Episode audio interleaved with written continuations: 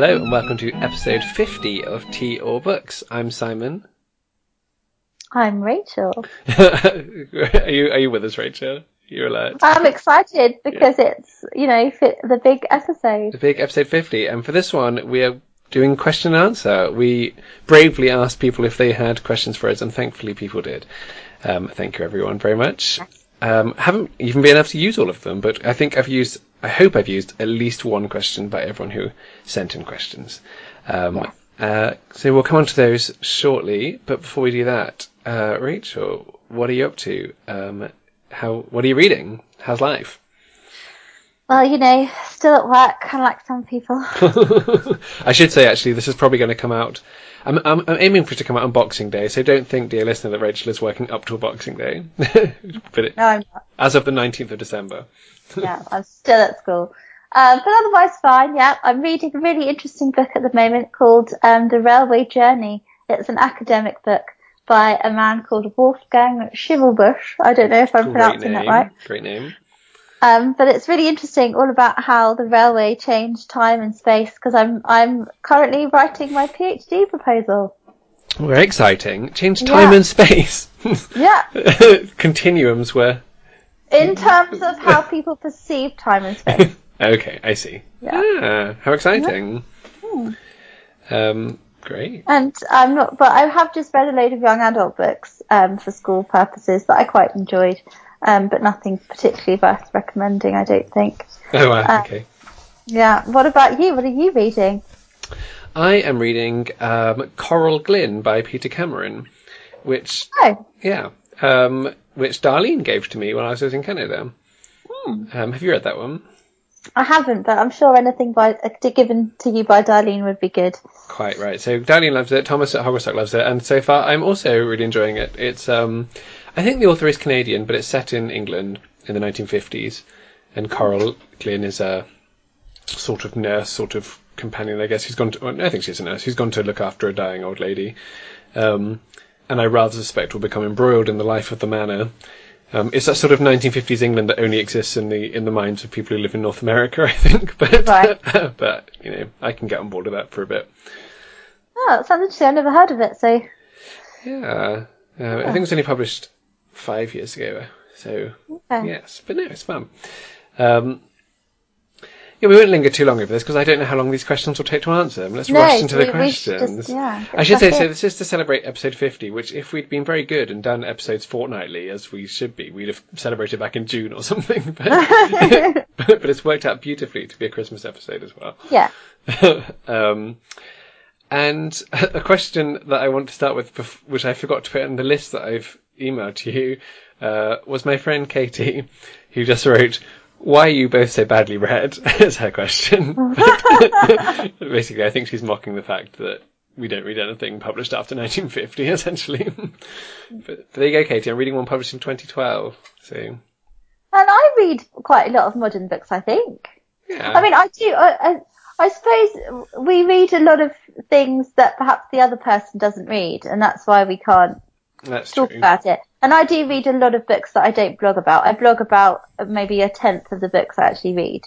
So the reality is I am reading a lot of modern stuff and, my, and I read an awful lot of books just for work purposes. Um, but they're mostly young adult and sort of teenager books, um, that people don't tend to really want to hear about. Which. Katie probably would want to hear about because she tends to only read young adult books. I'll, you should, I'll. I'll, s- I'll give you each other's email address later. You can talk about it offline. Okay, great.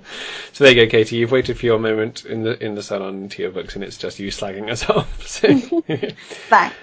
um, so I've selected 36 questions of the questions that were sent in, which we'll be asking alternately, but we're both going to try and answer them where relevant. Um, and I want to warn in advance, we'll, we'll be saying people's names, and it will seem like everything has been invi- asked by Karen, but there are three different Karens, all of whom asked multiple questions. So if you get tired of the name Karen at the end, by the end, that's why. But thank you very much to all the Karens, and indeed to everyone else who sent in Yeah. questions. We are really pleased that you did. Um, and they're not even all women. We've got a few men ask questions as well. Brilliant. I mean, we've got quite a spread actually, so have, and I've tried. I sort of put. I, I don't know what order I put them in really. I don't know. Let's find out. well, let's let's just go Let's just it. start. Let's just r- jump in. Yeah. Uh, right. So Michelle asks, "How did you first get to know each other?" how did you get started with the podcast? Your, and I, then I, I left in, yours is my favourite podcast, please keep going. because it was thanks, so nice, Michelle, thank you. Yeah. Um, yeah, why don't you start, well yes, you can start off with the questions I ask and then I'll join in, and if that, and vice versa. You know what? I can't. I can't remember really. I mean, I know I read your blog before I started my blog, and that was a long time ago now, seven or eight years ago.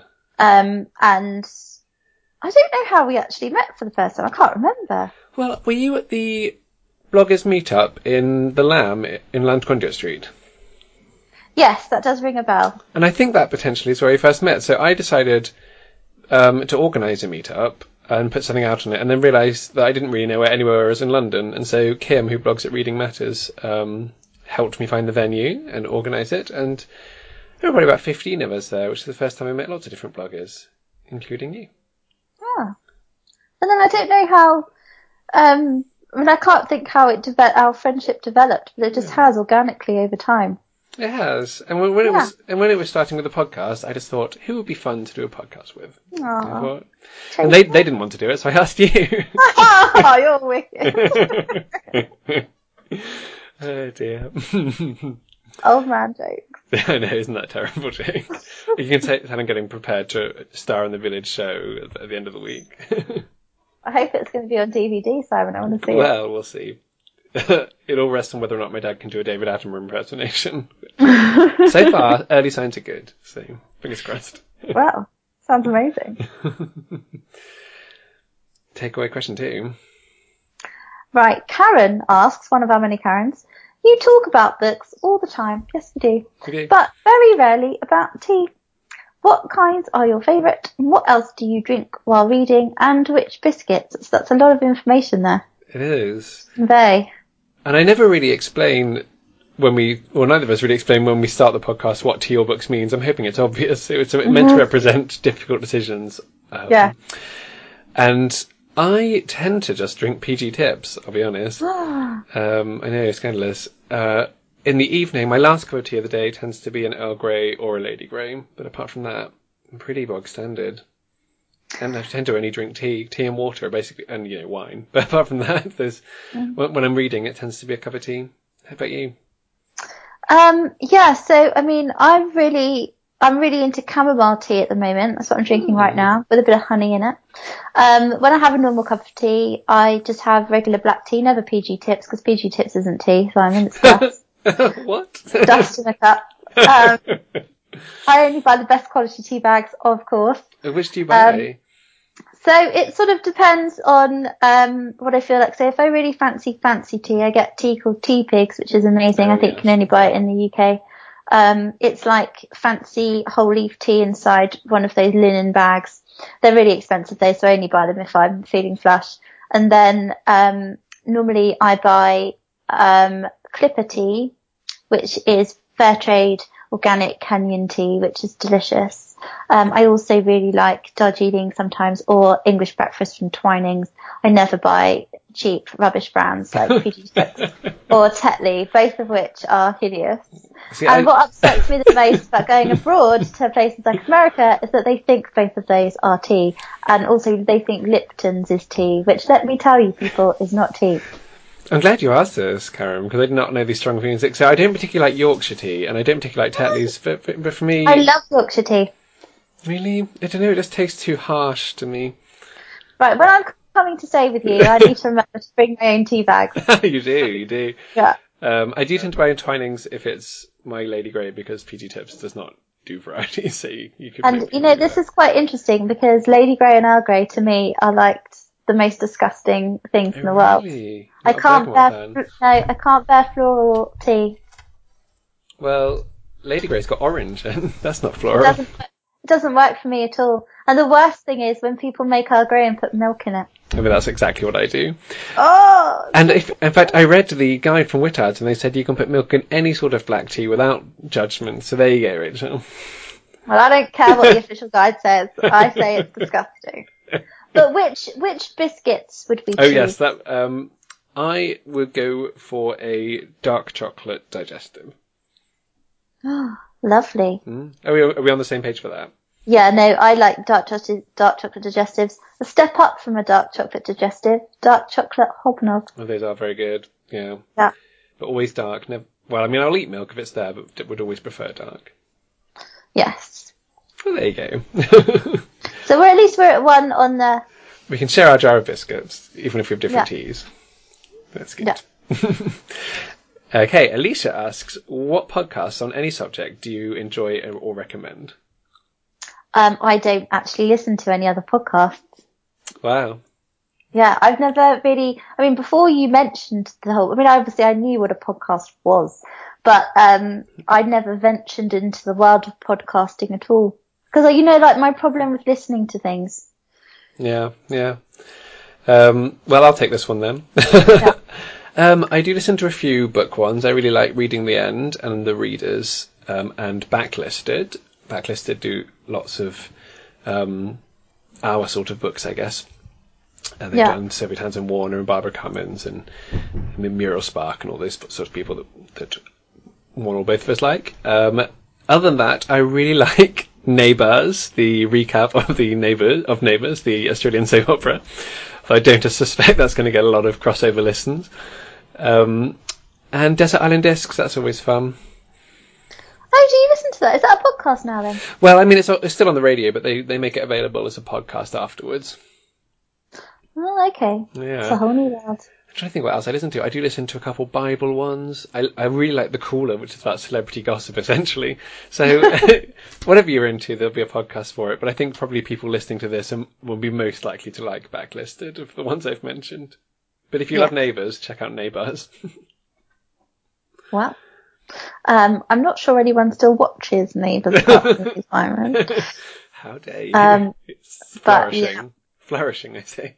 Mm. Yeah, I mean, I watched, stopped watching it. I don't know, back in the nineties.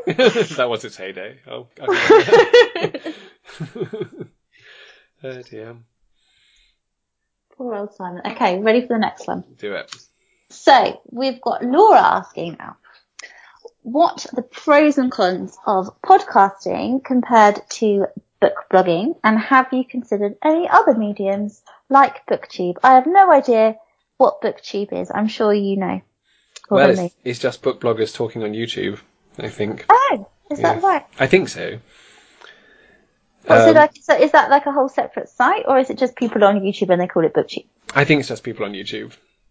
Okay. Um, and I have never considered doing that, mostly because I don't think the world needs to see more of my face. It's fun. My voice is bad enough. Like, like I, did, I prefer to keep away from all of that.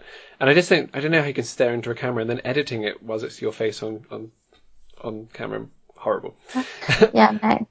But I think the I think the main pro of podcasting compared to book blogging is that it's collaborative. That it's just nice to sort of just sit down and have a chat with you rather than just sit Yeah. home.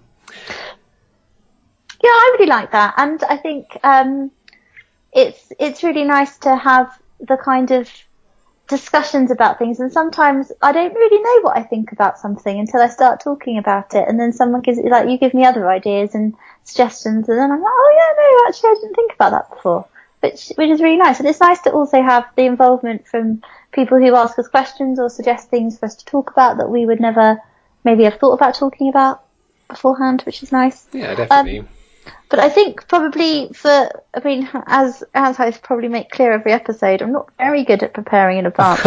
um, and I do sometimes feel a bit like I'm flying by the seat of my pants and I'm I'm just talking a load of nonsense. Whereas obviously when I write something, I, I do mostly think about it before I write. True, that is a con. It's much harder to um, edit your thoughts in a podcast. Obviously, I can cut bits out or something, but I can't really reword anything that we've said. No, and sometimes I think, oh, that was very clumsily worded, but you know, what can you do? I know, there was one, I can't remember what, what it was I, I did, but I got the title of a book wrong. I was so embarrassed that I had to sort of cut in me saying the correct title, which sounded awful on the actual episode. like, like, I can't have people thinking that I don't know the title of this book. right, Karen asks, do your family read as avidly as you, or are you an anomaly? Well, I mean, I'm very much an anomaly in my family. I mean, my mum and my sister like to read, but certainly not as much as I do. I mean, I've always just read incessantly ever since I was, you know, my mum said I was asking to be taught to read from about two, and I did learn to read about two and a half. So, oh, wow. Okay. I mean, I just wanted to read everything. She's like, she just said I was so curious about everything and wanted to, and I think it's just something that's in me. Whereas the others, not so much. Yeah, and I read this question to my dad just before I started, and he said, "Well, you can tell them your dad reads a lot, but it's not true. they do. They, they, everyone in my family reads a little. Like uh, they're always got a book on the go, um, whether fiction or non-fiction. But I'd say my d- brother probably reads maybe five or six books a year. Um, my mum reads quite a lot, but yeah, certainly none of them to the same extent that that we do. Um, but I wouldn't say it's one of those. It's not like Matilda, where um, you know the family hate reading and think it's bizarre that anyone could enjoy it. But I've just sort of taken it to an extreme what what was already there in the rest of the family, perhaps. Yeah, I mean, I, I'm definitely, I, I wouldn't say I'm a, a full-on Matilda. I mean, books were always available to me, but I've, yeah, I've definitely taken it to the next level. And I like that. Yeah. Um, mentioning family reminds me I should have recommended my brother's podcast in the which podcast you recommend. Sorry, Colin. the C to Z of movies, which tells you that he prefers movies to books. there you go. Which, you know, is a, is a wonderful form of culture. Yes. Yes. Yes. Um, okay, so David asks, which hero or heroine from literature would you most like to go on a canal barge holiday with? I love the specificity of that type Isn't of that holiday. great? Yeah. Like, eh, I'm trying to think who I would prefer to do that sort of holiday with to like a different sort of holiday. um, I might go for Joe Gargery from Great Expectations. Oh, that's very random, Simon. Well, yes, well, because he's a very nice man. He also seems quite strong, so he'd probably be ha- Oh, true. to, to do all the like tasks around the boat. Um, and you know, probably makes a nice cup of tea as well. Probably does. Although you know, maybe too classy for me. I don't know. I've learned during this conversation that my tea drinking habits are slovenly. um, have you ever been on a canal barge holiday? I haven't, but I should like to. I every time I walk past there because I live really close to the canal here in East London, um, and I always see boats on there and think, oh, it would be absolutely wonderful. But then I've seen what the locks are like, and I don't even know where to start with getting through them. they look terrifying. Well, I've been on two, n- both as a child, and both times we flooded the boat. but the village I grew up in had two locks in it, so often we just Oh, go and walk, walk down to the river, river and um, help passers-by through the lock. So I'm a damn hand of the lock. Well, that's great. You'd be really useful to have on a holiday. Exactly. Yeah. So, and which hero are you going to pick? Or I heroine? uh, heroine. I would go for Cassandra from um, I Capture the Castle. I think she'd be Oh. brilliant. Um, nice. she'd be a good laugh, and she's up for anything. She seems quite, though- quite practical. Yeah, she's quite practical. I think we'd probably both be a bit useless, but we'd have a really fun time laughing about it afterwards. That's a good choice. I like that. Um, what would be? Oh, sorry. Karen asks, what would be your dream book job, e.g., writer, bookseller, editor, etc. Wow, that's a good question. Um, I see. I sometimes think I'd like love to be a writer full time, and I think I'd probably get a bit lonely and go a bit Mhm. insane. Um, so I think probably I would love to be um, probably a, a, a an editor who could help people make their books better because I love teaching and I would love to sort of help people craft things and help them develop their ideas. That would be fun, I think. Oh, very Yeah. good. Um, I did, in fact, apply for several jobs to be an editor and didn't get Did any you? of them um, at OUP. They're lost, Simon. Oh, thank you. Um, and so I, I worked at OUP in marketing for dictionaries, as as you know and as listeners may know, um, and I really enjoyed that, and I thought it would be good to be an editor. Um, but I did always think, and that was for yeah, non academic non-fiction. In, there's sort of a, a slant where being an, a fiction editor would be a brilliant job, but I also just think I love reading so much, and it's so important to me to pick what I'm reading that if I then went home having to read like the two, the pile of manuscripts I'd taken with me, then it might rather spoil it for me. Um, so probably I would pick one that I have already done for a bit of uh, rare books librarian because that was wonderful when I was working in the rare books department, and I- um, and it's not the sort of thing you're expected to go home and read often because it's in Latin, but but it's uh, yeah, it was nice working with them all day. Oh, that sounds Yeah. really interesting. Yeah, Okay, I'm next. Yeah. Right, this is this is one for you because I mean I don't even know. Wim asks, where are the best places to eat as a vegetarian in Oxford? that is very specific to me. You're quite right. As a vegetarian who lives in Oxford, or at least Oxfordshire now. I guess I don't live in Oxford Oh, yeah. anymore. But um, Thanks for asking, Wim. I would recommend either The Gardener's Arms, which is a vegetarian pub, which has the Oh. best veggie burger I've ever eaten. Oh Um, goodness. and, and I've eaten it many, many times. um, uh, there are two Gardener's Arms. Be careful you go to the right one. Um, and I'd also recommend the Nose Bag, which is in central Oxford, which I think you should come to sometime, Rachel. You'd like it. Okay. They do sort of hearty meals and salads, or they do tea and cake, and it's in a lovely old, let's say, Tudor building. I think I might have been there actually. Oh, really? Yeah, but I think I just had cake. They do do very nice cake. Yeah. but I'm often there. It's also one of those places where you can eat on your own without feeling strange. So if I need to like eat quickly in town before I go to something else, I often go there. Oh, that's nice to And know. half their meals are vegetarian. So that's nice. That's good. Uh, Susan asks, could you each name your favourite literary decade and say why you've chosen it? Well, this is a tricky one. I was thinking about this, and I. The thing is, I'm really rubbish at knowing when stuff I like is published. Okay. Um, so I'm probably going to end up saying entirely the wrong decade. but um, I think for me, it would probably be. Can I have two decades? Is that allowed? Susan, can she? Susan said yes. Okay, great. I think I go for 30s and 40s because I think the fiction from that decade is really varied and interesting. So you can have um, the more kind of stuff that you like, that sort of Lolly Willowes. What would we call that? What's the genre? Well, I called it the domestic fantastic, but also Lolly Willowes was published in 1926. Whatever. uh, books of that ilk that were published in the 1930s. Um, because there are examples from Yes. the 30s, yes. Um, as well as the kind of um, interesting pre-war stuff that you get from um, I can't think of any authors. and people like Dorothy Whipple writing in the 30s, you got some really interesting domestic novels, things talking about the place of women, etc., etc. Um, and then you've also got some really good novels as you go into the 1940s, the post-war novels, um, and also books that are a bit more, um, that have got a bit more edge to them, like Daphne du Maurier's Rebecca, and um, so I just think there's a really nice variety. Whatever. You know, I I said I Yeah. wouldn't be very good at the years. But, but that's a nice selection. yes. What about Uh, you, Simon? Uh, 1920s. Basically, if anyone's going to ask me any question where the answer was a decade, it's almost certainly going to be the 1920s. I love it for fashion and literature and art and everything.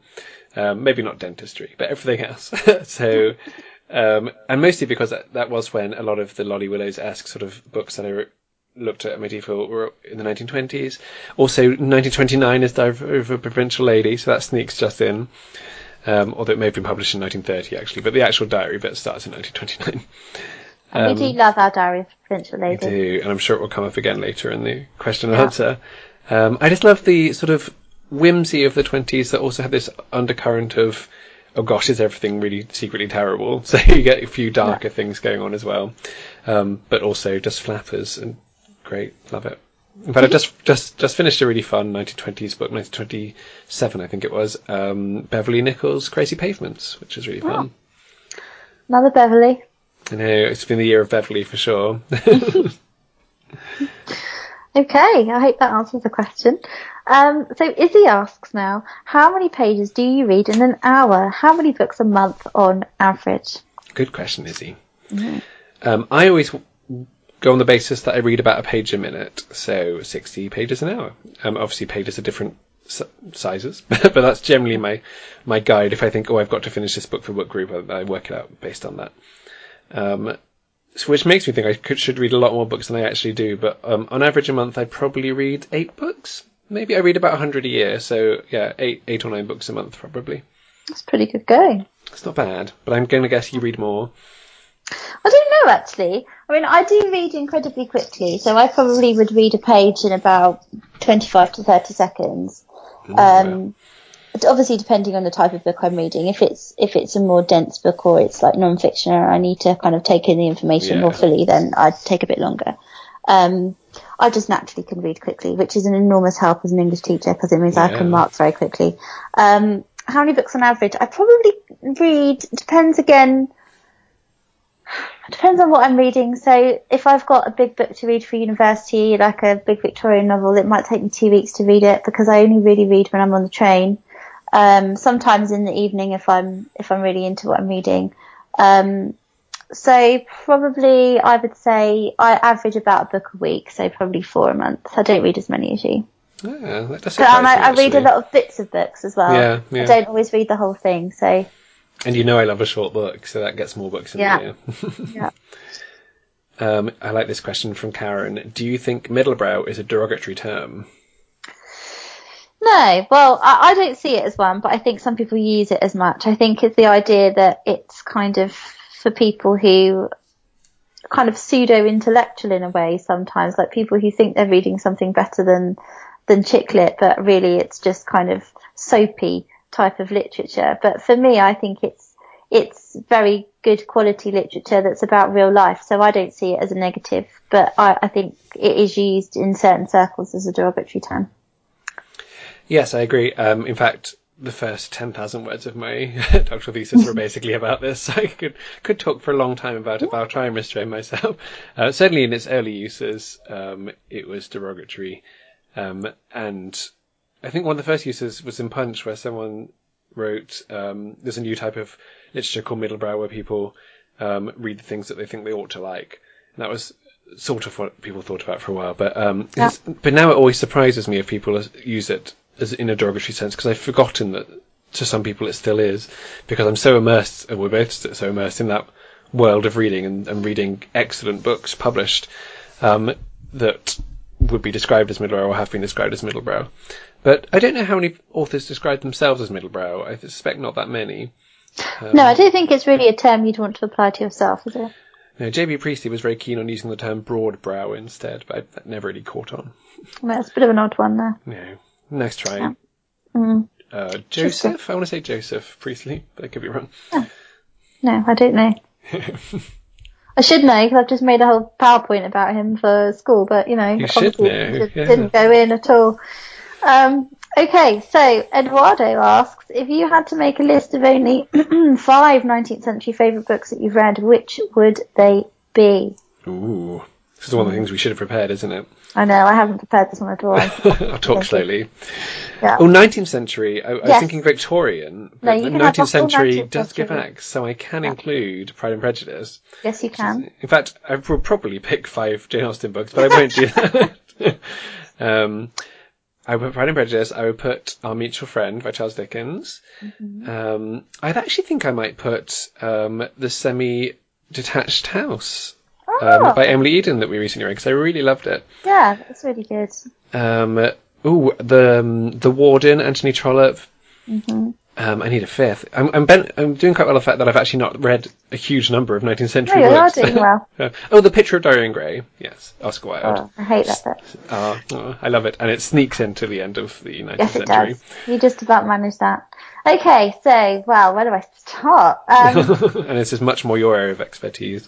yeah. Um, I would I have to have an Austen in there. I'd probably pick um, Emma. Okay. Um, and then I would say Jane Eyre.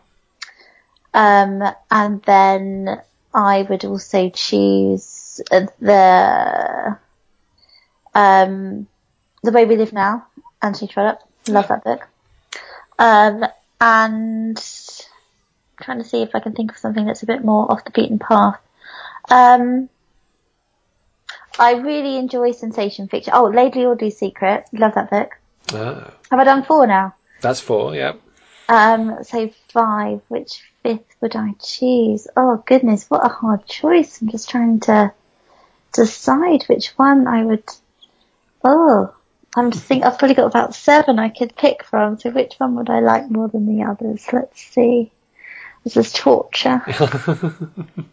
Um, and podcast gold. You know, silence. I'm leaving it all in. Feel the um, tension. I think I would probably go for. Um, would I?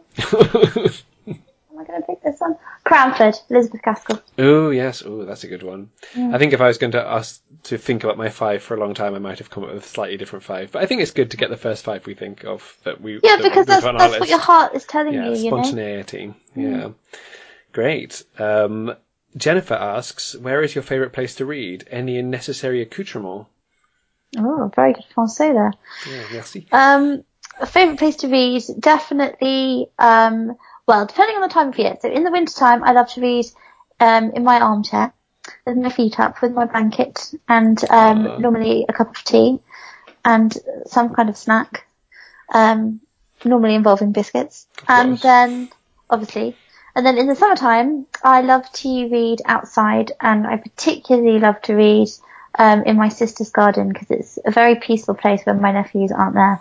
Um, and it's backs onto fields and it's just really nice. And I love, she's got a hammock uh, that's strung up between two trees and I love to lie in there and read.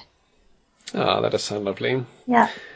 Um, I think I'm yes, might pick seasons as well. In the summer, I love to go to a National Trust property and Oh, sit in, in a corner and pretend that the whole house is mine, and then I'm just sitting in the garden, and, and that all the tourists walking around aren't there. um, and in winter, I love to read in bed, but not particularly in the evenings. If it's a weekend, and I, I'll get up, have a shower, brush my teeth, make a cup of tea, and then go back to bed with a book. Oh, really? That's lovely. I can't do that. It makes me feel really lazy. I mean, it, it is really lazy, but that's what I like doing. I like being lazy. I think. Cause I, yeah, I don't like just getting up and doing it. I need to have a cup of tea and everything. Yeah. Um, but yeah, just, just think, li- it's either thinking I'm not going to go to sleep if I'm just enjoying a la- lazy morning in bed with a book. Love it. Definitely. Maybe I'll do that tomorrow. Except I'm supposed to be painting my parents' house. Oh, goodness. Let's see.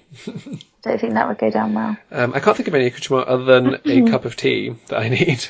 So, I mean, you know, all you need is your book, really, isn't it? yeah, plenty Your of cushions book, if your I'm in imagination. Oh, how beautiful. Hmm. Okay, so Karen asks again, what book could you buy, I presume would you buy, for a maiden aunt? Ooh. That's an interesting question. I thought you'd have an immediate answer for that. Well, I've got too many basically. if if I'm looking for one that sh- shows sort of the fanciful life a maiden aunt could lead, then I'm going to go for. Um, Miss Hargreaves, many times? well, I, I was trying to be good and avoid Miss. That's my, I've not mentioned it yet. um, that and also that might be for a maiden great aunt, a bit older. I'm going to go for Aunt Mame by Patrick Dennis. Oh, I've never read it. I've got it, but I've never read it. Yeah, it's, I can't remember who recommended it to me. I think it might have been Teresa at Shelf Love. Um, it's it's sort of um, she's not a maiden aunt in, in the stereotypical sense you might be thinking. She's very extravagant and dresses in elaborate costumes and wildly over the top, but also very progressive and um, lots of anti-racism things in the book, which is nice.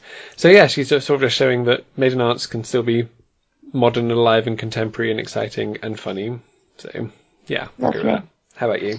I would go for any Barbara Pym book because I think they're so witty and funny, and they're often about women who are single um, and a, a later stage in their life. Um, well, in terms of when she was writing, sort of late thirties, early forties, and they are just so wonderfully realistic about life, but in such a positive way. Like there's such a real sense of the joy of life and the ridiculousness of life as well about them, which I think a maiden art would enjoy.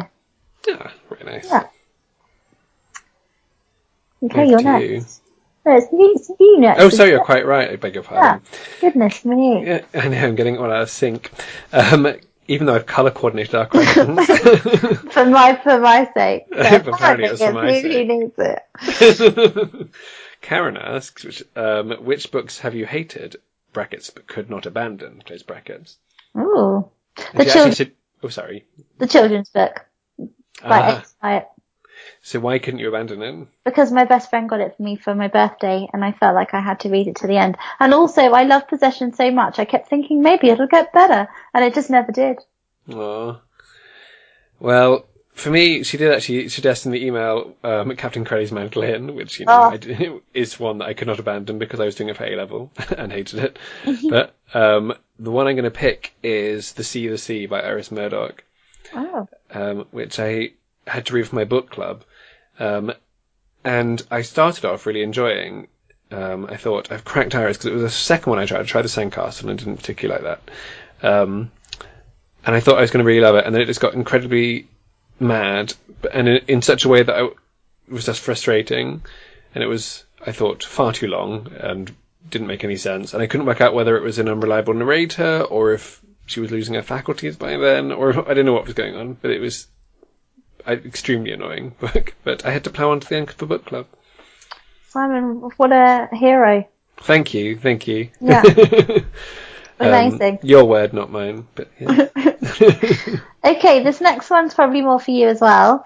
So Wim asks, which books about reading would you recommend to someone who's really excited to read a true year of reading? And let me tell you this, Wim, don't bother with Howard's End is on the Landing because that is not a book about a year of reading.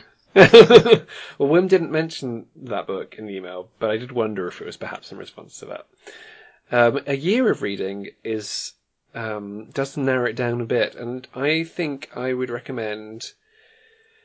Hmm, see, two books by Phyllis Rose that I've mentioned before, probably, which I both of which I really enjoyed. So one is The Shelf, where she reads everything on a certain book in the New York, I think it is, library. Um, every book on a particular shelf That's that she chooses. interesting. It's really good. So she she picks the shelf's not quite picked at random because she wants to make sure it's not just all the same author. Right. Um, and I can't remember what what particular shelf it was. Um, the only book I can remember being on it right now is um, The Phantom of the Opera, and I can't remember who wrote it.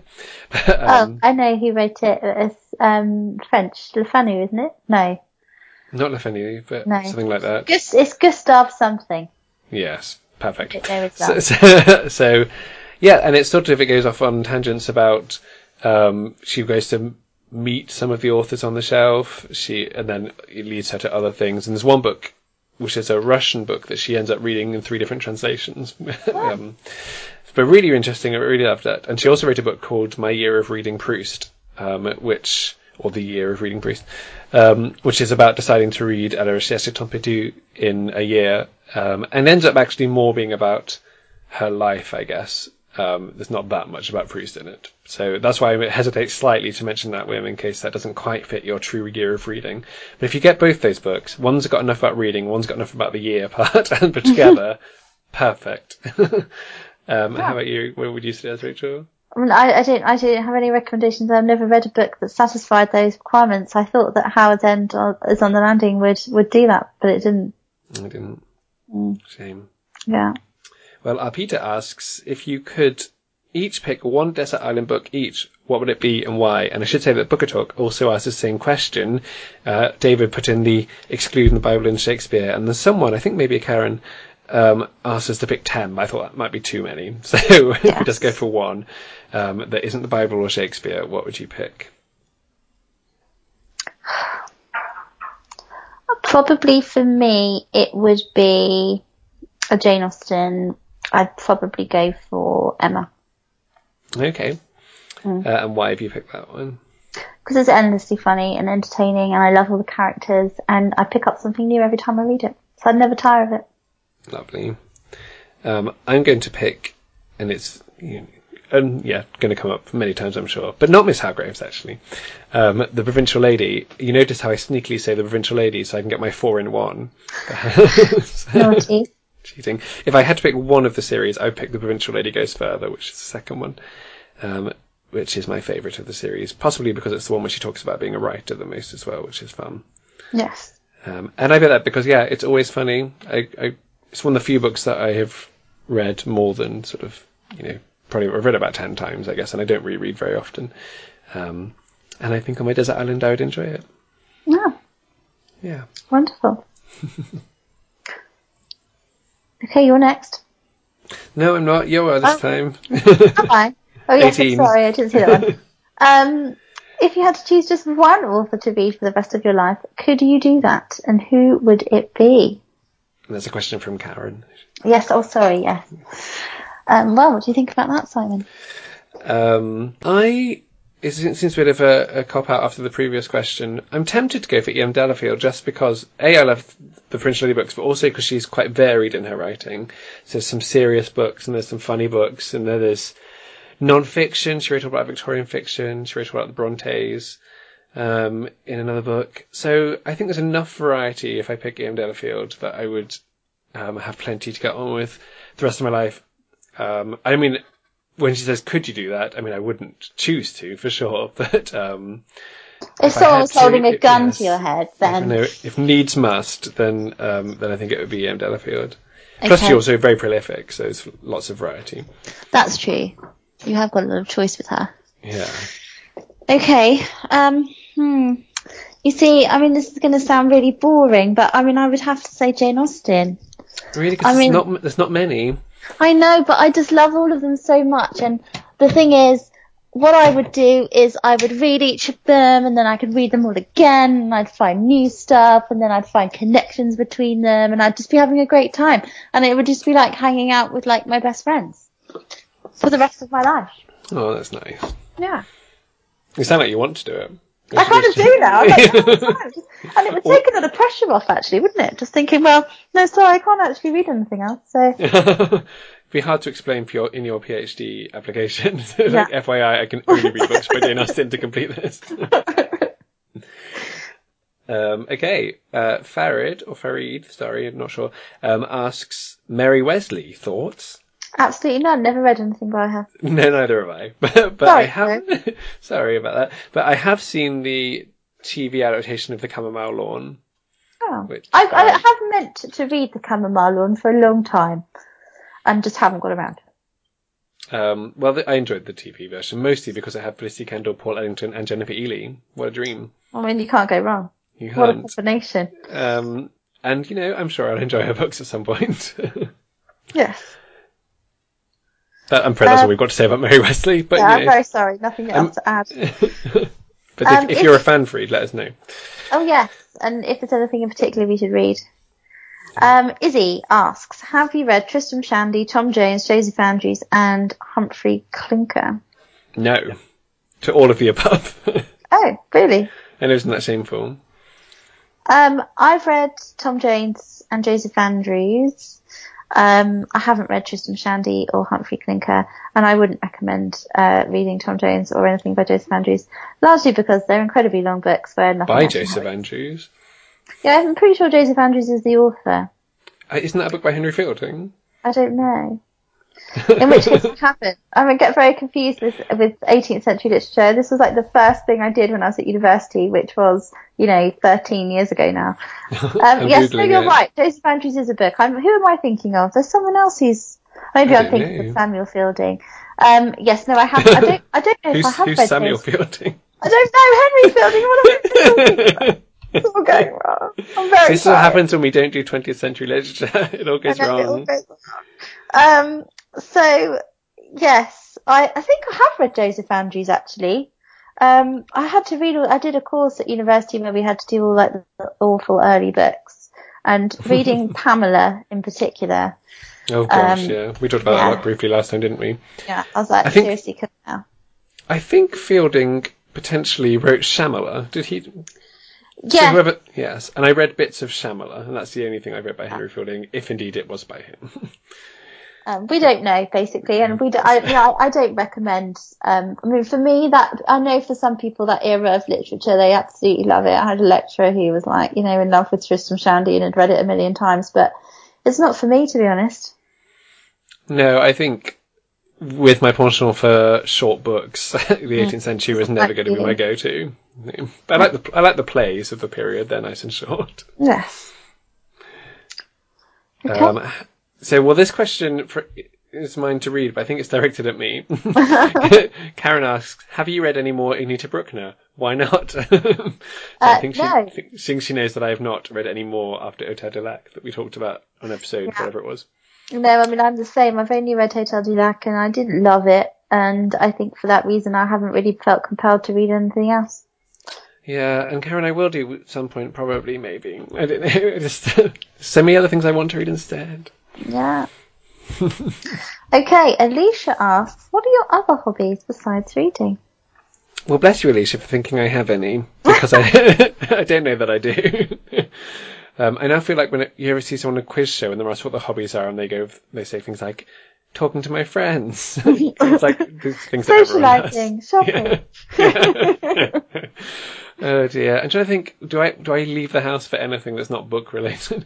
I mean, I do like going to the cinema, but seldom enough that I don't think it's really worth mentioning. Um, no, I don't think I have any other hobbies. To be honest, how about you? Well, I have lots. Um, I go to the cinema All most weeks. I love watching films.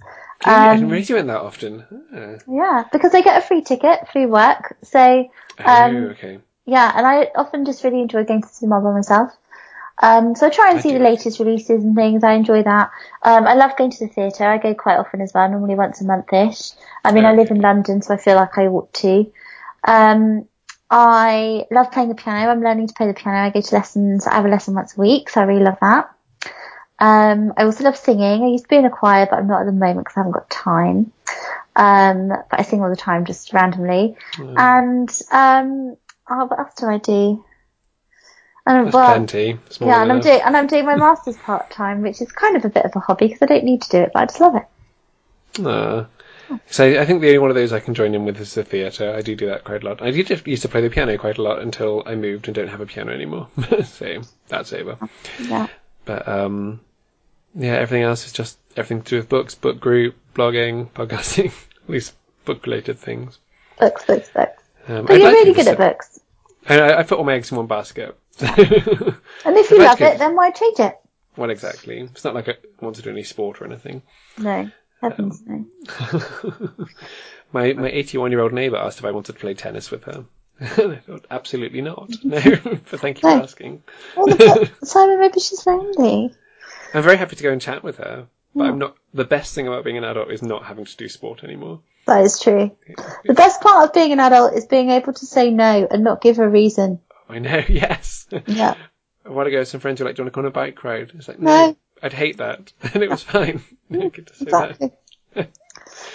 Um, Emily asks, um, "I listen to your podcast because I enjoy that you discuss classics and other backlisted books. However, I'm wondering if there are any recent new releases you've enjoyed."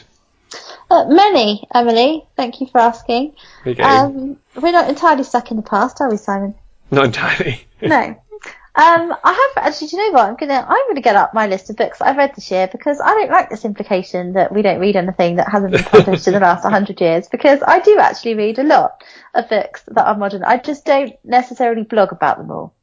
So let's have a look. What have I read most recently that was that was new? Um, so I've read The Sense of an Ending, which obviously I didn't like at all. Um, and I really enjoyed Idaho over the summer, which is a wonderful um, book about the death of um, somebody. I can't talk too much about it because the plot's really complicated. I don't want to ruin any of it, but it's like a, a mystery and it's quite dark, but also really beautifully written. I really enjoyed that, and I also really enjoyed a book. Um, who's what was it called? I'm just looking through here. Um, that was written but recommended to me by my lovely friend Ellen. He lives in New York, um, and I cannot remember what it was called. Um, You've really but- shown them, Rachel. You've really shown that you're an aficionado. yeah, I know it's true, but I did blog about it at some point. I read it in the Okay. summer. What is it called? Um, and it's basically about um a man who is like um he's uh, it's, in, it's set during Amer- in America during just after the Revolutionary Wars, and it's about, in Texas, and it's about a man who goes to rescue a girl who's been taken away by Native Americans, and it's really really good, but I can't remember what it's called. Isn't that terrible? And I can't find it on my list of books that I've read. oh, that's not Idaho then. No, that's not Idaho. Idaho is something different. So those are both American books um, that I really enjoyed. Um, and I also really enjoyed Elizabeth Strout. So I've read loads of Oh stuff. yes, Um, and you enjoyed those as well, didn't you? I did. Particularly, my name is Lucy Barton. Yeah. Um, I will say that I don't read that many new releases. I think there is only a couple authors where I will probably go and buy their new books if they come out, which is Meredith Robinson, um, who hasn't Oh, had one out for a little while, or a fiction book out for a little while, um, and Helen Oyeyemi. I really like. Um, although I did read her collection of short stories, "What Is Not Yours, What Is Not Yours," which came out last year, I think, um, and I didn't particularly like that. So I'm hoping she comes out with the novel again. Um, but I think the only book I've read this year that was written this year, the only novel I've read this year that was written this or published this year, is The Runaway by Claire Wong, which I did really enjoy. Um, and the reason I bought and read it is because Claire is a friend of mine, but it is also very good. um, it's, I've, I've, I found my one. oh right, It's, it's called News of the World by Paulette Jiles, which is amazing. And I also remember another book I read in the summer that I loved, and it's coming out in paperback in February. Um, and it's Miss Boston and Miss Hargreaves by Rachel Malik, which I really loved. It's set in um, wartime um, written, and it's based on a true story of the author's grandmother, and it's really really good. Which I'm keen to read and to force you to compare to Miss Hargreaves. Okay. Um, oh no, I asked that one. It's your turn, isn't it? Yes. Yes, it's me now, Simon. Um, I just need to find the document again because I was. yeah. Um, so, do Karen asks, don't know which Karen. Um, do you think Amazon really is squeezing the life out of bookshops, or is it a way to access the stock of more shops than you can conceivably visit? What do you think about that? Well, it's a good question because I think booksellers would tell us yes. Um, and indeed, publishers would probably tell us yes because Amazon can afford to make publishers get a very low profit margin. Um, but maybe not Amazon so much, but online bookselling certainly has met, helped access a lot of books that otherwise we be able to find. ABE books, I'm there all the time, and that's owned by Amazon now, I believe. Oh, I really? think I could be wrong about that, but I feel like they're buying up everything. They're certainly in the book depository now, which used to be sort of independent rival. But um, but yes, that it means that we, we can just find these books that you, you want to read rather than just hoping that you'll stumble across them in bookshops, which is, you know, is always nicer if you find a book you really want in a, in a bookshop, just that you've walked into when you're browsing through, but it's not, a, not hugely reliable. Um, because I buy so few new books for myself, particularly, I think I probably buy maybe one or two new books a year for myself, um, as opposed to presents, that it's probably not really fair comparison for me because I'm not going to be buying new books in Waterstones or Blackwells or whatever that often anyway. But when I buy presents, I do try and buy them on the high street. Um, and I'd like to do it in an independent new bookshop box, but it doesn't have any, so I can't. Shame, isn't it? That's so odd as well. I know there's there is one that is um, called the Albion Beatnik that's half second hand and half new, and that is independent. So maybe I should go and order books there, and they could get them in for me. That might be quite nice. How about you? What do you think? Um, well, I think there's actually a bit of a backlash against it. I mean, certainly in London now, anyway, um, people are really starting to buy books in bookshops more, and I have noticed that that bookshops are certainly the big brands like Waterstones and Foyles and things like that. They're making a real effort to, to do really beautiful displays inside the shops and really encourage people to come in and browse. And they do displays of independent presses and things like that. Um, and I love going. I mean, I'm really fortunate in where I work. So I work just behind Tottenham Court Road in Bloomsbury. So I'm really close to all the bookshops, um, but the bookshops are central. Um, so like Foyles and Waterstones and all the bookshops in Charing Cross Road. So I go to the bookshops all the time and I do buy a lot of new books in bookshops. I buy a lot of gifts in there. I buy a lot of books, um, just for pleasure. And a lot of the time I love to browse and look at books. And that's the thing with Amazon is you can't really do that. You can't say, oh, what's the latest thing or what's connected to this or what do these people think is the latest book? And I love going in to see what's, what's just come out, what people are interested in. And often I will make impulse purchases while I'm in the, in the bookshop. Um, and I do my best to buy if I want something new. Um, unless there's a huge price difference, I will buy it in the bookshop. And I don't think, I, I think, um, really people are sort of wanting to go back to, to supporting local businesses now. So I think, I think there's going to be a bit of a, a change in people's shopping attitudes in future. Uh, Linda asks for one for you, Rachel. I loved reading the beginning of your book. Will you be finishing it soon? And I went, in fact, before Linda wrote this, I thought, oh, I, I never got around to reading the beginning of Rachel's book, and I couldn't find it. Has it gone? Yeah, I took it, I took it down, um, because I only wanted it on there for a little while, but yes, I mean, it's finished. I finished it ages ago. Um, and if anybody wants to read the whole thing, please do email me. I'll be happy to send it to you. That's nice. What's your email address, Rachel, so they can do that? Oh yeah, sorry, booksnob at hotmail.co.uk and it's booksnob without the extra S. Ah, and I'd love to read it at some point. Um, and I'm sorry that I failed to go and That's alright. read it on the site. It was on my to-do list, and then it had gone. That's fine. But Linda obviously did, and Linda enjoyed it. So Oh well, yeah, thank you, Linda. I really appreciate that. I'm glad somebody enjoyed reading it.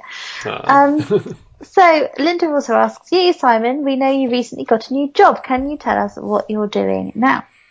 Sure. Well, I'll, yes. So I've been there for nearly a year now, unbelievably. Wow. Um, yeah, um, and it's, um, I think I can say what the company is. It's Oxford Policy Management, which um, is an international development agency. So we work with governments across Africa and Asia to reduce poverty through policy reform. Yeah. Um, and my job is in the communications team, so I mostly write about what we do. So I talk to people who are very good at whatever they're doing with the governments, but may not be so good at writing.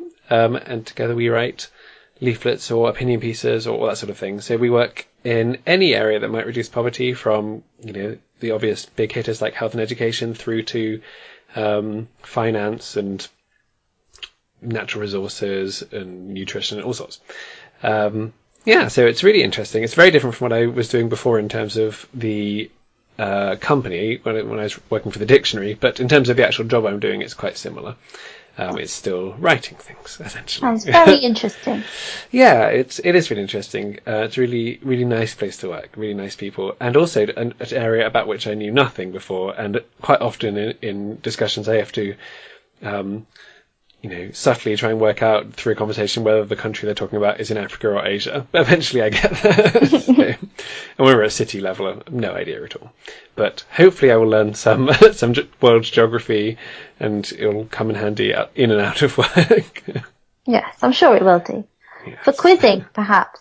Well, yes, indeed. Hmm. Um, uh, all our meeting rooms are named after mountains or rivers, so occasionally in quizzes I've said, "Oh, I've heard of that. It's a meeting room," but, it, but that's not that useful if they're asking you which country the Volta is in or something.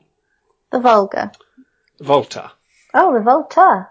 Yeah, still don't know, but it's the first meeting room on the right when you come in. so oh, yeah. there you go. Interesting. Um, Eduardo asks, oh, and this is sort of already answered. Yeah. Have you ever thought about writing a novel?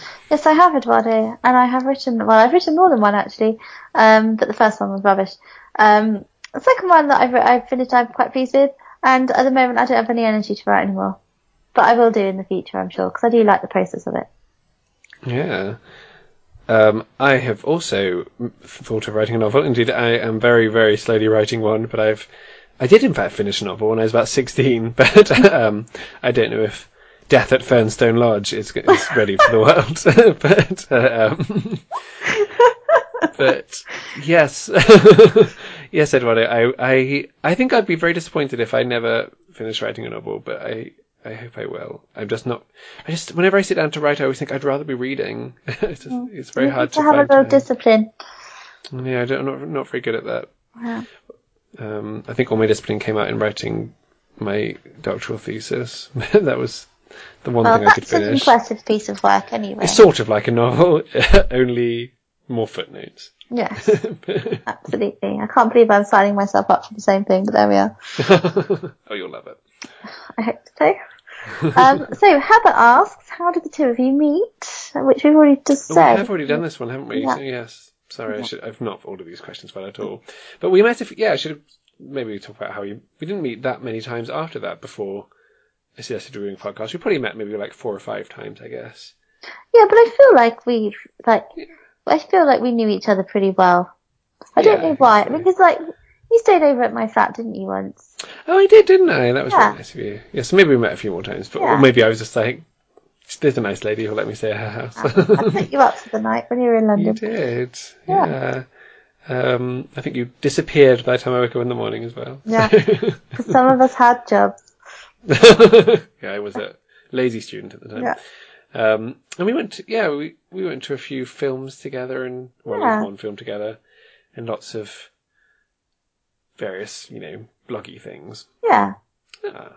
Uh, Um, Emily asks, what are some TV shows you like? Do you even watch TV? Well, I don't actually have a TV, but I, I watch TV on my laptop. Um, so yes, I, I do watch TV quite a lot. Um, I love, I'm a real, um, kind of lowbrow TV watcher. I love, um, like MasterChef and The Apprentice and all those kind of programs where I like to laugh at people. Um, and I really enjoy, um, period drama. So anything that's like an adaptation of a novel or anything like that. So I'm loving The Crown at the moment on Netflix. I always also really love Stranger Things on Netflix. Um, I'll give most things a go, like, but if it's a series that looks interesting to me, but I don't, I don't, I probably, I don't watch TV every night. I maybe watch about three or four hours of TV a week, so not very much. So I pick and choose quite carefully. Um, I always like it when people think I, perhaps because I'm I like books that I may not watch TV because I watch so much television. I spend many hours a week watching television, not least because I watch Neighbours in Emmerdale, which is already eleven episodes a week of just just of soaps. Um, but because I watch soaps, it means I don't really have mental energy for other dramas. So the rest of what I tend to watch tends to be comedies, and I love American sitcoms. I watch lots of those, some some legally, some less so. But um, Brooklyn Nine Nine, I love. Happy Endings is my favourite sitcom, but that sadly got cancelled a while ago. Uh, New Girl, Unbreakable Kimmy Schmidt, Crazy Ex-Girlfriend. I watch so much, and then I love Gogglebox, which is Yeah, I Um, like Gogglebox as well. it's trash, but it's great. So for people who haven't seen it, and I there is a version in America called something else, and I can't remember what. But basically, it's watching people watch TV. um, Which is way better than it sounds. Yes, it sounds terrible, but it's the same people each time, and you grow sort of fond of them, or you know, irate by them. And it's also very useful for when people say, "Have you seen such and such?" I say, "No, but I have seen ten minutes of it in Gogglebox because they will intersperse the people with the program they're watching, and Yeah. it keeps you up to date with what's going on." But yeah, I I do watch TV whenever I eat dinner, um, basically, and then often last thing before I go to bed as well. So many, many hours a week, probably more than I read. Occasionally I do both at the same time, but not very often. There we are. Interesting. Um, okay, so Wim asks, which character in which book do you most look to or perhaps emulate and why? And Wim chooses Molly in Wives and Daughters. And I think this is maybe a typo I put in. I think it's supposed to be maybe most look up to. Yes. Yes. So what would you pick, Simon?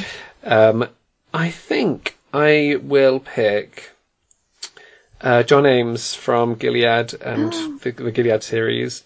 Um, I certainly don't think I'm like him, but I would like to be. He's just such a good and nice man, and he's he's one of those characters who's so noble and not annoying, but also, which I find slightly more troubling, not at all funny. And I think I try to be funny in real life, and but the the people I most admire on the page aren't funny, like him and Joe Gargery and um, Atticus Finch. I guess isn't particularly funny. All very noble, great men. Um, so, is it possible to be very good and enjoy laughing at people? I don't know, but uh, or laughing with people, perhaps. But um, yeah, I'm gonna go for John Ames. Uh, how about you? Oh, well, I probably would have picked quite similarly, but I won't pick the same one. Um, I think probably I would go for probably Dorothea in Middlemarch. I don't love Middlemarch as a book, but I think Dorothea is, she reminds me of myself in many ways, and, but at the same time, I feel like she's a better person than me, so I would look up to her. And I should say one of the reasons I picked John Ames um, is because there's very few Christians in literature who just start the book as Christian, end the book as Christian, and it's just part of their life. It's, the book isn't about their faith. It's just Yeah. they are people of faith, and I I like that. Yeah. It's a wonderful book. Yeah. Um, Deb asks, which deceased author would you most like to meet and talk to, and which living author? Jane Austen for Dead. Sure. um, obviously, and living author Marilynne Robinson. Ah. And what would you ask them both, or say to them both? To Jane Austen, I would say, um, did you really write on this tiny table by this window? Um, and, and is all the stuff that people say about you actually true? I'd love to know. Um, and I think for Marilynne Robinson, I would just love to know where she got her inspiration for John Ames from. Just, is, is he a real person? See, I have spoken to Marilynne Robinson, but sadly I didn't ask anything particularly intelligent, or indeed anything at all. I just said how nice it'd been to hear her speak. So waste of opportunity there. That was. um, for dead author, I might pick Enid Blyton Oh, because because partly I want to thank her for ins- inspiring me to love reading, um, and partly just like be interested to know what sort of person she actually was because you get these competing versions of her being Yes. actually you know a terrible mother or something, and then others who suggest that maybe it wasn't quite that black and white. So I'd like to just find out a bit more about her. Um, for living authors, I've actually met in inverted commas very briefly quite a lot of the living authors that I like. I I've got books signed by them and just chatted to them very briefly. But someone I haven't ever spoken to, and I would quite like to. Um, J.K. Rowling. Oh good. yes, she seems like a lovely person. Yeah, I'd like to find out more about how she seems fairly unchanged by enormous wealth and fame. Um, and just again to say, I like your books. They're nice. Thanks very much. But the way you've divided up your houses is ridiculous. Bravery is not that overpowering a trait. anyway. I, I say that as a clear Ravenclaw. Which house would you go into? Oh, I'd probably be Gryffindor to be honest. Really? You know me. I always like to blaze my way through. Um, yeah, I'll be reading a book in Ravenclaw's common room and hearing your exploits through Yeah. the, you know, internal owl system. While I'm climbing up and down the towers and doing all sorts of actions I should be doing. Yes. um, okay, so Karen asks, which out of print books would you recommend Persephone or Dean Street Press to revisit? Well, I have often suggested things to Persephone, um, so I'm going to. Actually, no, I've never suggested this one, but a book I'd love to see back in print is Patricia Brent's Spinster by Herbert Jenkins. Um, I can't remember if you read that one back. Yeah, when- I started reading it. I didn't like it. I really, I, because it's probably not one that I would be sure that you'd have liked, but I loved it. It's um, it's I think written in the 1920s, and it's about a you know a spinster brackets she's 25 I think, um, who lives in a boarding house. I love boarding house novels, um, and she makes up this fiance to because the old ladies are getting on her nerves. Um, but then they follow her when she's supposedly going to meet this this fiance, and so she alights on a stranger and gets him to pretend for a while, and you know naturally they fall in love. But it's um it's great fun uh, and very silly. But um, besides that, I think t- um, Mr. Pym passes by by A. Milne is a novel I really love. Again, quite funny, but also quite um, interesting look at a marriage. It's, it's someone who um, discovers that they're in a bigamous marriage because the first, their first husband, they, who they thought was dead, turns out to still be alive. Oh, how interesting. Yeah, and it's all about how um, the husband and wife in the bigamous marriage react differently to that and the implications um, that has on the wider family. But it's also very funny. Oh. What would you choose? I think probably go for the semi uh, house. I think it's it's a criminal that's out of print, and um, I think it's a really fun book that kind of changes your perceptions of what 19, early 19th century literature is like. And she's got a real Jane Austen-y feel to her, but mixed with Anthony Trollope, and I think she's got a really unique voice. I love her characters, and it's really funny. I think it would be a lovely book to curl up with on a Sunday afternoon, which is always a good Persephone barometer, I feel. yes, good choice. Yeah. And I should say the Dean Street Press books are going to be on my pile to buy on January 1st when Project 24 is lifted because I have to be so strong not to just buy all of their the books they've Yeah. published this year. They've got great ones. Yeah, it's been a good year for them. Uh, Wim asks, "What's Library Thing like? How do you use it? And what are the pros and cons?" You don't use Library Thing, do you? No, I go through phases of being really good about putting stuff on there, and then I'm I give away books so often that I've I've lost track of what I have and I haven't got. When I eventually have my own flat and have all my books together, I will put all my books on there because I think it is actually really useful to have, especially when when I don't usually forget what books I have, but sometimes I do think, hang on, have I still got that? I don't know whether I've given it away or not. Um, and it would be useful to have somewhere to look up. And so I will use it for that in future because I know that you use it quite a lot for that. I do. So yeah, when you um, can search for your, the books you own on this, it's got you know Amazon and British Library and all sorts of other catalogs, and then click to add them to your library, and then it um, it's very like Goodreads, I believe, if you if you've used that, which I don't really use. But um, it then means on the app on my phone, I can go into bookshop and say, "Oh, actually, I do already own this," because I do often forget which books I've got, particularly if it's an author who's very prolific, and I know I've got half their books or Yeah, something. I I'm, I sometimes don't know which ones I have and which I don't have. So it's good for that, I think. Definitely. And there's also lots of discussion groups and things, and I'm in the Virago Modern Classics discussion group, which I'm I'm not very good at um, remembering to write in, but we do a lovely Secret Santa.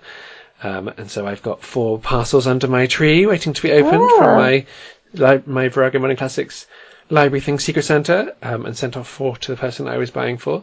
Um, and it's I find library thing through that sorry Secret Santa through that really good not just because we've got similar tastes, but also because it's a great way to immediately search and see whether or not the person you're buying for already has the book you're going to get for them. Yes, that's Um, useful. Having received in the in the past books for Secret Santa that I have already read, it's very valuable for that. And I've had really great things from um, from people. Um, and sort of been squealing with excitement as I open it in front of my nonplussed family. Oh, that's good. So, Fareed asks, throughout your time reading books, are there any meals or moments around food in novels that stand out strongly for you? Uh, I can't think of any examples. Um, there was a lovely lady in my book group who sadly died this year called Caroline, who would basically every book she would comment on whether or not they ate in it. She was always very frustrated um, if people went through a busy, active day in a book but never stopped to eat. so basically, whenever I see books described, sorry, food described in a book, I always think of her. And the um, well, I mean, I hated the Sea the Sea as aforementioned, but there were some very, very distinctive meals in it. There's lots of um, supposedly funny recipes. That I couldn't see why they were funny. Um, other than that, of course, there's um, all the midnight feast in Enid Blyton. Yeah, I was going to say that. out. That's what stands out most to me is the picnics and the the feed in, in those, but I can't think of any in, in an adult book. I think people often skip over the feed, don't they, in books? Yeah, um, I remember um, I read John Lancaster. Lancaster. Um, I can't remember now. Remember the name of the book? That's a shame. I'll put it in the notes. But um, it was all about. I think he was a cookery writer, and he, uh, he basically talked a lot about the type of the foods he was he, eating that, and that's you know it's all about food. So um, couldn't miss it in that one. Indeed, the Gourmet by Muriel Barbery I also read, which is mostly about trying to find the perfect meal. Um, but I think be- being vegetarian, I find it quite unpleasant to read about uh, killing and cooking animals. Um, and it's fairly rare to find a book that describes meals that were entirely vegetarian. Yes, that's so true. I d- yeah, I skim over the, particularly if they're you know going into greater detail about plucking or hacking or something. I think. yeah. Um, Karen asks, does a madly enthusiastic recommendation put you off reading a book? No, not at all. Well, I'd, nice. I'd be quite excited to read something that someone was really excited about. Yeah, I think I agree. I think if it's someone who's very enthusiastic and I don't share their taste, then it might just be an awkward sort of, Yes. oh, great, yeah, let me know later. I don't, it, sometimes it's a bit embarrassing if someone is enthusiastic and then says, oh, I'll lend it to you. And I think, I definitely don't want to read it, but I guess I have to borrow it now.